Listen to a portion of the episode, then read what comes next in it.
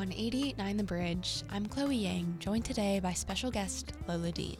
Mrs. Deane is the core founder of many Mercer Island community oriented projects the MI Community Fund, Island Books, Youth and Family Services, and the parks, just to name a few. One might say that Mrs. Deane is living history, an individual who has contributed so much to make Mercer Island the way it is today. Mrs. Deane, thank you so much for joining me today, and how are you doing? Just fine, thank you. Well, thank you so much for coming on the radio today with me. I'm super excited to talk to you. And starting out with the parks on the island, um, how did the park department start? Well, the city of Mercer Island began in 1961, was really finished about 1965. But along with the beginning of the city, they had to establish all the various departments that you need to run a city, and parks were one of them. And so at that time, uh, they didn't have much of a budget, and it was a kind of an interesting time. Mercer Island was kind of a small community at that point, and everybody was involved in this whole process because we'd come through a situation where we had a town within a city. And finally, when that two entities combined, everyone was on board. But if you go back, uh, and it's as good as this is radio because we can use our imaginations, if you took a hot air balloon and put it over Mercer Island, somewhere around I 90 in about 1920, you would have seen not much but trees and a few houses. At the north end of the island, you would have seen 77 acres of a farm, which was a dairy farm, which was the Luther Burbank home for children, boys. And then you would also have seen just to the south of that, you would have seen right where Mercer Island Town Center is now. You would have seen dairy farms. There were two big dairy farms at that point. The only other thing that you would have seen in 1920 would have been down on the west side of Mercer Island, where there was a piece of land that had a piece of waterfront called Groveland Bible Camp and that was later to become one of Mercer Island's first waterfront parks. But when the city established, one of the things that was noted was that there were a lot of people who lived right on the water, but then there were a lot of upland people who had absolutely no access to the water. So that was one of the big goals when we began was to make sure we got waterfront access for everybody who lived on the island as well as playfields because Mercer Island had a lot of little children Mrs. Deane then discusses the park system, which began in 1964.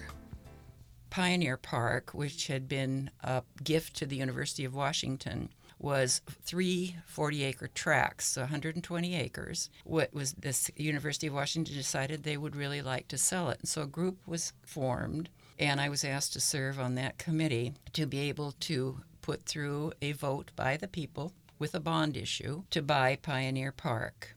And that was followed at about the next few years with some very interesting things that happened. Uh, first of all, Mercer Island made the brave thing to try and buy uh, the Groveland Park. And it turned out that that 10 acres, the Groveland Bible Camp, which had a nice, very nice waterfront piece on the west side of the island, uh, was put together with what were called tent stakes. And the tent stakes were sold to various people who wanted to come and vacation on Mercer Island. And the tent stake was the size it would cover, your tent would cover your stake. So when Mercer Island decided to buy this, they had to contact each of those tent stake holders to get their permission and get their I think they might have paid them something like $25 each to get that property together. So that was done in 1965, and Groveland Park was dedicated in 1968. The uh, next thing that happened on Mercer Island, it happened throughout the state, was two things in terms of financing. One, the people of the county realized that Lake Washington was in big ecologic difficulty. And so Forward Thrust was a big bond issue that was put into place to be able to clean up Lake Washington, but also came with monies for parks. At the same time, the State Park Conservation Fund was established. So Mercer Island was in an ideal situation to be able to apply for funds for both of those from both of those entities, and we were very successful in doing that. In 1969, we were able to obtain Clark Beach, which came about because the Girl Scouts, who had a Terrywood camp, which was up on top of the island, went down to East Mercer Way and to the water. So we were able to purchase that property and give us a lot more waterfront access for our citizenry. In 1970, we were able to obtain Homestead Field, which is now adjacent to uh, West Mercer School, which was a dairy farm. This is one of the two big dairy farms.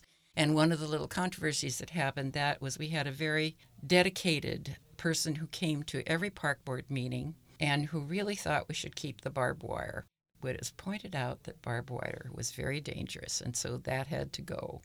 So that added another 13 acres to uh, the park system. Then Mercer Dale Field, which had been purchased by the Mercer Island School District in 1956, also became available, and it gave us another 13 acres for fields, which was the other big goal at that time to be able to provide play fields for all the various sports that the children were involved in.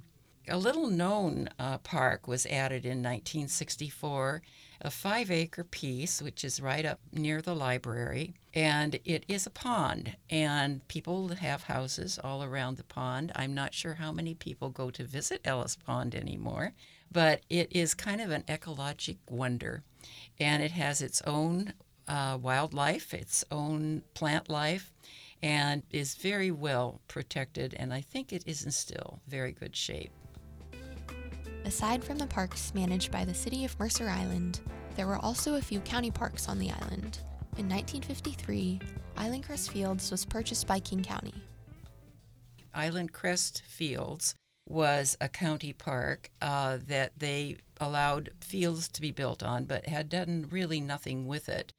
And it was uh, brought into the forefront of people's thinking because in 1962, the Mercer Island Preschool PTA decided they were going to build a children's park, which they raised the money to do. So the children's park was dedicated in 1962, and not too many years after that, the uh, Island Crest fields were turned over by the county for a very reasonable sum to Mercer Island. So this gave us quite a very good sized park system at that point. We had fields and we had waterfront both on the east side and the west side. Uh, by that time, Luther Burbank, which had been there since 1912 and was closed in 1965, was turned over to King County in 1969. And those 77 acres were maintained by King County until they turned it over to the city of Mercer Island in 2003. So that gave us another 77 acres of waterfront properties and also the fields and the children's area and the tennis courts that we have now. So at that point in early 2000s, the parklands were pretty well set, most of them having been purchased all during the 60s and early 70s. Was there any ever controversy surrounding the parks? Oh, yes, there has been controversy about the parks. And I think probably one of the first controversies came uh, when we tried to do a project called Street Ends. And it turns out that any street that runs into the water, that property that where it goes into the water is public property. That does not set very well with waterfront neighbors. And so that went on, and we had to be, those were some of the hardest meetings I think that the early park board had to have. But they were established, safeguards were put in to make sure the neighbors were not going to be too endangered by the people who came to the beach. But especially it was true down in East Seattle where there was not really ready access to the water and a lot of people were living there. So that was one of the controversial pieces we had. In 2003, uh, when the Luther Burbank was turned over to uh, the city of Mercer Island, we were all reminded that we had put that up as a bond issue for Mercer Island to buy it in 1969. But in retrospect, it probably was just as well the county had to do it for a while till Merced or Mercer Island had a chance to really get its act together. So now it is definitely a Mercer Island park. One other park that we received in 1991, which was another uh, waterfront park in East Seattle, was a very nice addition for that neighborhood.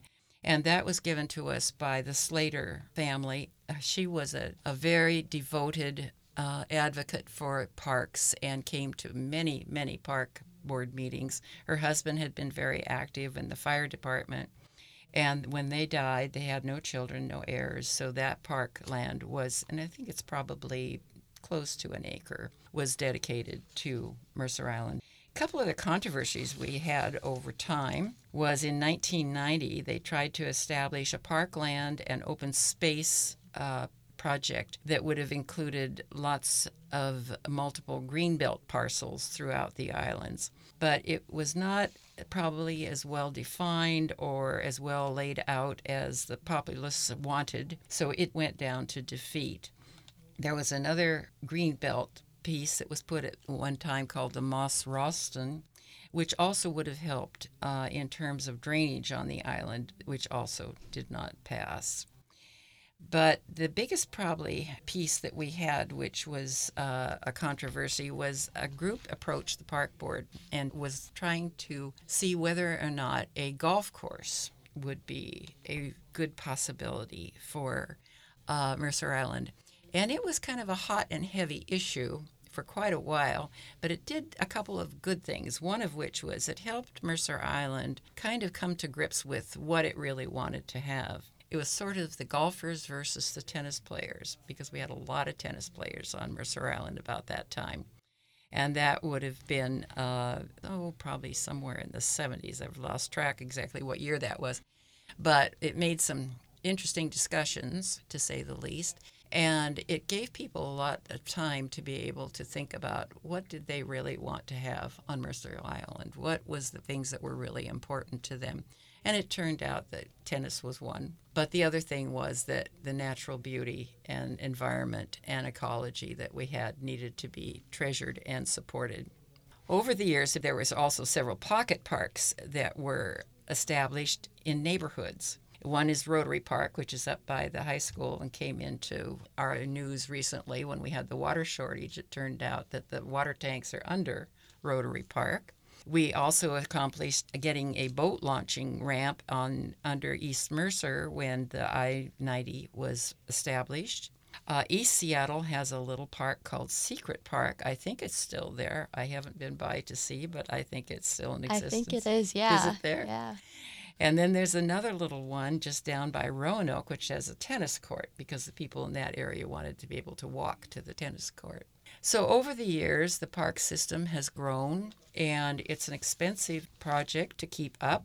But we passed, I believe, another bond issue this year for our parks to be financed for another period of time. And I think if you went up in that hot air balloon now and looked down at the island, you'd see a lot of houses, but you'd see some very nice greenbelt pieces as well. So it was an interesting time for all those years, and it was wonderful to be there when the money was there and we could quickly, quickly get all that land right when we needed it. Took a while to do some of the work on them, like Homestead Field took time before the fields could be established, before the money was there. But I think the citizens of Mercer Island are pretty well served with their fields and their waterfront, which were the two main goals that we had to start with.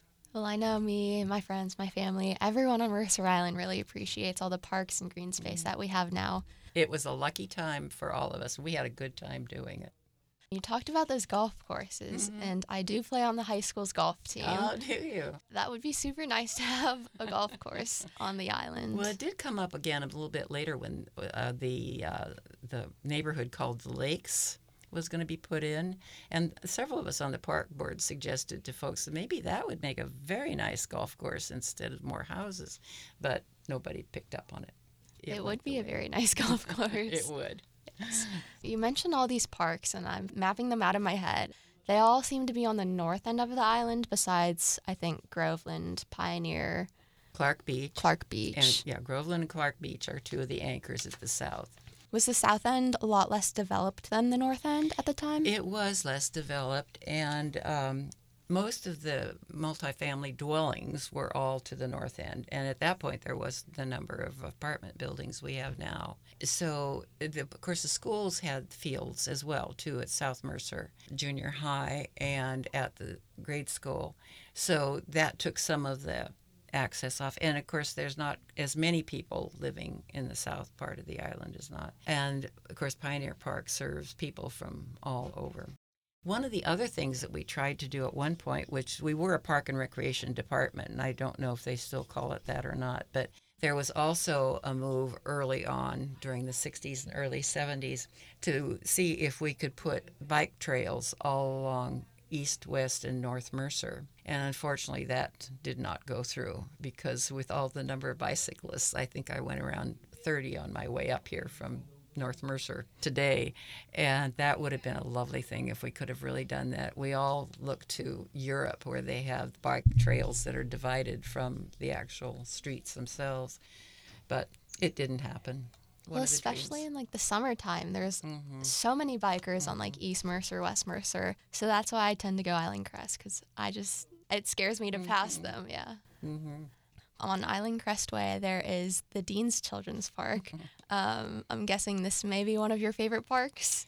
Well, it uh, that park was one of the most fun projects. Again, that was 1962. Mercer Island Preschool PTA was, and I think still is, a very active organization. It was a different sociologic time.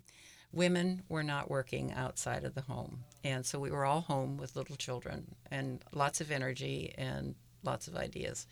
And so the preschool PTA, when they decided that they were wanted to do a children's park, we advertised for a landscape architect to design it. And Richard Haag from the University of Washington, who taught landscape architecture, was the choice and he had he really had a vision of what it should be and we were the only children's park in the in the nation when it was built and it was built by parents I don't know who took care of the children those weekends when we all went. We and it was really kind of fun because the whole thing was organized by women. I mean, we were just mothers, and we had that thing organized down to a fine T. The police came and they took care of the traffic on Island Crest. People brought food in for lunch, and the couples were signed to which of the projects they were going to do. And that project was completed in a very short period of time. And uh, we received the gift of the dragon from one of the younger families on the island, chose to remain anonymous. And of course, it was the old purple dragon at that point. Now it's a concrete dragon. But it was a lot of fun, and I've been back several times with children and uh, grandchildren.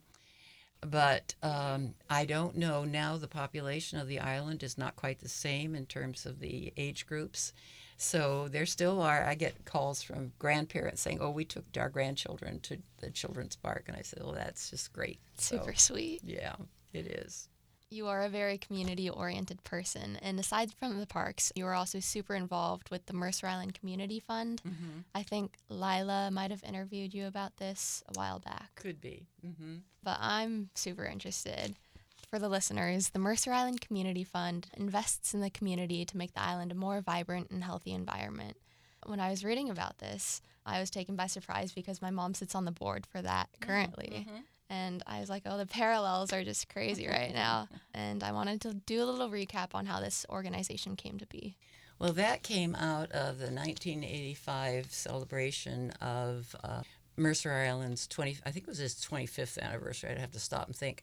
But um, we were doing this grand and glorious event that was going to happen, and I was asked to sit on the committee. Hunter Simpson, who was a outstanding leader, was the chair of that committee. And as we were planning all of these things, I just got to think, you know, this is this is fine. This is a one day thing, but over the years, we had learned that if Mercer Island wanted to raise money for something, we had to do it ourselves. Because if we went to any of the granting sources or foundations, we didn't chalk out very well in terms of our needs. We did not have uh, a low income population, we did not have the, the criteria that they were looking for. So it seemed to me that if we were going to have any kind of a lasting kind of fund, we were going to have to do it ourselves. And so I proposed to the committee, I said, why don't we see if we could establish a fund uh, which would be ongoing and invested as a foundation? Well, the idea caught hold. And so we had a huge, huge auction as part of the Mercerversary. And that's where the money came from to start the foundation. And it was invested with the Seattle uh, Foundation to be the administrator of the monies. But the monies are, there is a board. We established a board. And when the way we did that, I said, I'll get together some global thinkers because we had a lot of those on Mercer Island and still do. And let us talk about that and see if we can bring something back to you as a, a skeleton of how this might work. So we did. We had about three or four meetings and just to brainstorm, tossed ideas, and came back with how a foundation could work and what it would be for.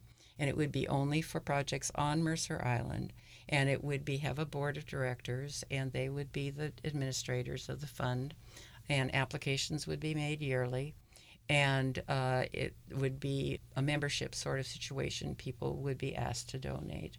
And Mercer Islanders have been generous ever since that started, and I think they've done some very good work, and I'm glad your mother's involved. For sure. Have you seen any organizations like this? Know it's a great idea. Well, there's a lot of family foundations, and actually, there were a few family foundations on Mercer Island at that point. Mercer Island, um, it was just a place at that point. We didn't have a lot of wealth on the island, but we had a lot of people who were doctors, lawyers, and inventors, and um, and people who were able to give and had a heart to give. So that's what really established it. Well, I think that just about sums up this interview. Thank you so much, Mrs. Deane, for joining me today. And once again, I'm Chloe Yang from 889 The Bridge.